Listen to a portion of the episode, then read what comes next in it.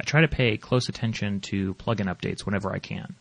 I don't watch them as closely as I do WordPress updates, but when it's a plugin that I use a lot, it's really just as important to me. One of my favorite dashboard tweaking plugins has been for a while now the expandable recent dashboard comments plugin by Viper 007 Bond. I've mentioned it on the Suite plugin before, but in short, it allows you to expand the comments, the, the comment preview on the dashboard home screen uh, to determine whether you're going to approve or, or, or spam or trash it.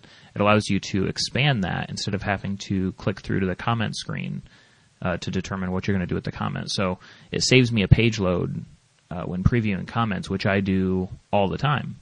So he recently updated the plugin in the last couple of weeks and made a user interface improvement. Previously, the way to expand the comments, there was a, a double arrow a double arrow that was in line with the content uh, of the comment, and you click that and it would expand it.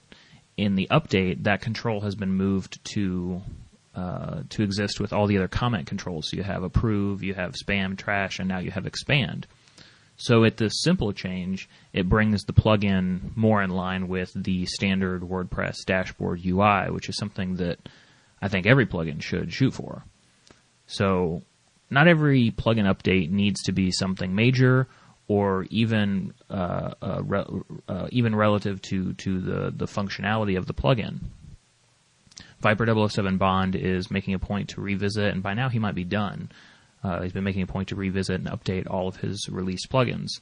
So I think stepping back and improving user interface in a simple way like this, particularly for something that users might be using a dozen or more times a day, the way that I do, I think is well worth a plugin update.